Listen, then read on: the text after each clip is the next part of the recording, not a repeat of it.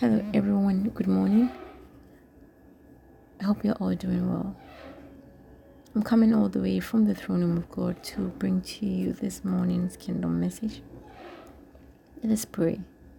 I pray that God will accompany His word with His Spirit, with His power, with His conviction. I pray that His word will be honored wherever it goes. In the mighty name of Jesus Christ, I pray that His word will speed ahead in Jesus' name I pray with thanksgiving. Amen. So um we're discussing that Peter found himself amongst the uncircumcised people and that um these were people that um the Jews did not identify themselves with. Peter had to um, go to um, Cornelius against his will that the Holy Spirit directed him to go to the house of Cornelius, and that Cornelius was an uncircumcised man. Okay, now um, the Jews had nothing to do with people who were not like them. The Jews had nothing to do with uncircumcised people. The Jews had nothing to do with um, the Gentiles. Okay, because um, if you would remember, okay, um, when Jesus met the woman at the well, the Samaritan woman, she made a statement. Okay, she was like, How come you, a Jew, is asking water of me, a Samaritan, knowing that we have no dealings? Okay, so the Jews and the Gentiles had nothing in common. Another instance is when Jesus was arrested and was taken to the governor. Okay, and John chapter 18, verse 28 to 29 tells us that the Jews did not enter the governor's headquarters because they did not want to defile themselves in order not eat Passover.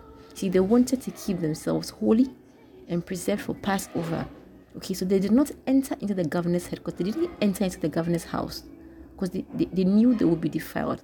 So rather, what happened was that Pilate was the one who came outside to meet the Jews. Pilate was the one who came outside to meet the Jews. Okay, now again, okay, another instance, okay, is when um Jesus was talking to the Jews and he made a statement and he was like i'm going and you will not you will seek me but you wouldn't find me. So they were like why won't why won't we be able to find you? Why are you going into the gentiles? You know because that's the only place that when he goes they will not be able to follow. You understand? So for peter to go into the house of cornelius was was was was like he broke the law. Peter broke the law for leaving um, his home and entering into a Roman soldier's house. He had broken the law. So, naturally, what happened in chapter 11 was that the apostles and the brothers, when they heard about this, they were very, very upset. So, there's a certain group called the Circumcision Party. When they saw Peter, they started criticizing him. Why did you enter the home of Gentiles, you know, uncircumcised men, and you even ate with them? Okay, but Peter explained to them everything that happened and he concluded by saying something in verse 17 that I wanted to take note of. He was like, And since God gave these Gentiles the same gift he gave us when we believed in the Lord Jesus Christ, who was I to stand in God's way? The Bible says that when the others heard this, they stopped objecting and they began praising God. They said, We can see that God has also given the Gentiles the privilege of repenting of their sins and receiving eternal life. Okay, so you see, something that the early church grew because they allowed the Holy Spirit to lead them. The early church saw signs. They saw they saw um, um, genuine signs and wonders because they they allowed the Holy Spirit to lead them. The leaders did not insist on what they had learned in theological classes or what life and experience had taught them they depended solely on the Holy Spirit to guide them whether they liked it or not. Now, I'm saying whether they liked it or not because Peter confessed to Cornelius and his household in Acts 10:28 that you yourselves know how unlawful it is for a Jew to associate with or to visit anyone of another nation. But God has shown me that I should not call any person common or unclean. So when I was sent for, I came without objection. I asked them why you sent for me. So do you see that? So Peter came without objection. Peter came as a person submitted totally, under the authority of the Holy Spirit. He knew that in the laws he was forbidden. He knew it that it was unlawful for a Jew to go into the house of uh, of an uncircumcised person. Yet, yet he obeyed the Holy Spirit. He he submitted himself to the Spirit's leading, as the Spirit asked him not to call anything that he has sanctified unclean.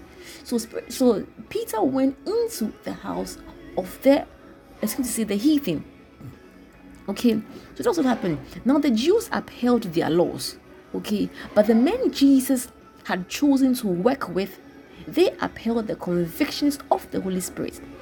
The Jews upheld their laws, but the men Jesus had trained, the men Jesus had walked with, the men Jesus had had had talked with, okay they upheld the convictions of the holy spirit. Christians uphold mere christians uphold beliefs they uphold religion they uphold custom but the truly born again they uphold the ways of the spirit. John told jesus that he should rather be baptized by him since the lesser is blessed by the greater but jesus answered him see john Suffer it to be so for now, for this is what the Father desires at this moment. When you read Matthew 3 15 17, Jesus said, At this particular moment, this is what the script, this is what the Father is saying concerning scriptures. So at the baptism, Jesus was teaching us something.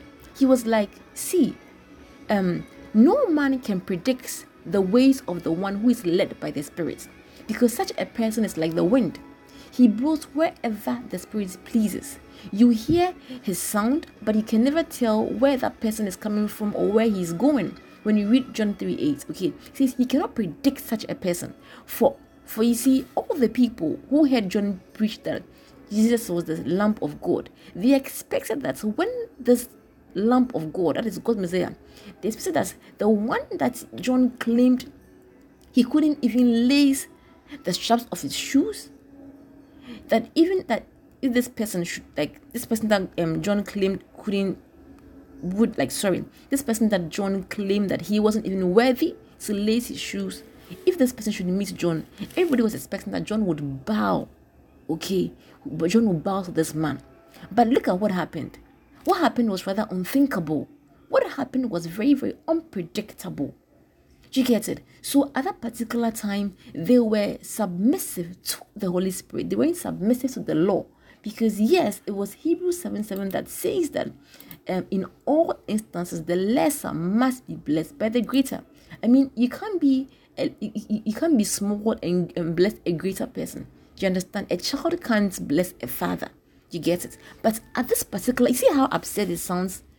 How can how can a, how can a creature, you know, a creature baptize the creator? It is so absurd. But at that particular moment, that was what the father desired. At that particular moment, that was what the father wanted. It, it looks it looks so so so wrong in the sight of man. But before God, that was what was pleasing in his heart. That was what was making him smile. She gets that. So let me another instance is that Satan, okay, during um Jesus' temptation, he was quoting scriptures. Satan quoted scriptures.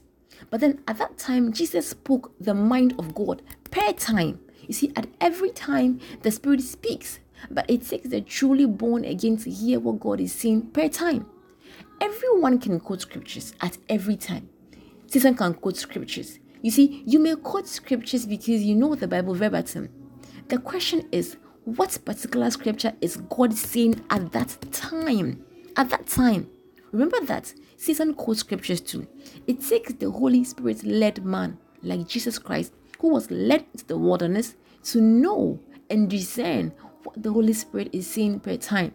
Okay, remember also that the Holy Spirit teaches us, according to Isaiah chapter 50, verse, 2, verse 4, how to speak a word in season. Okay, so that was one of the lessons Jesus taught us during his temptation. So, yes, Paul spoke against women preaching in the church. It was Paul who also who said in 1 Corinthians 14 34, women should be silent during the church meetings. It is not proper for them to speak. They should be submissive, just as the law says. If they have any questions, they should ask their husbands at home, for it is improper for women to speak in church meetings. But then when you read First Corinthians chapter 14, 21, Paul again refers to this very law. And in this law it is written, um, with men of other tongues and other lips will I speak unto these people, and yet for all that they will not hear me, says the Lord. So, in the very law that Paul is quoting, God said he would speak through other tongues. Some versions say he will speak through strange tongues. So, God said he will speak through strange tongues, yet his people would not listen. So, there will be a point in time that he said he is going to speak through strange tongues, through foreign tongues. And these tongues are the tongues that the Holy Spirit has poured His Spirit upon. These tongues are the daughters. These tongues are the handmaids. These are the strange tongues that God has poured His Spirit on. And yet, like He said, they will not hear me, says the Lord. So let us not be surprised that some people or some organizations or some congregations are claiming that women should not evangelize, women should not preach, women should not teach. Let's not be surprised. It's just a prophecy. Okay, I'd like to end here. Um, God willing, I'll continue my next session. I pray that God keep you, God guide you, God cause His to shine upon you. Have a very blessed day and stay blessed because you are blessed in Jesus' name. Amen.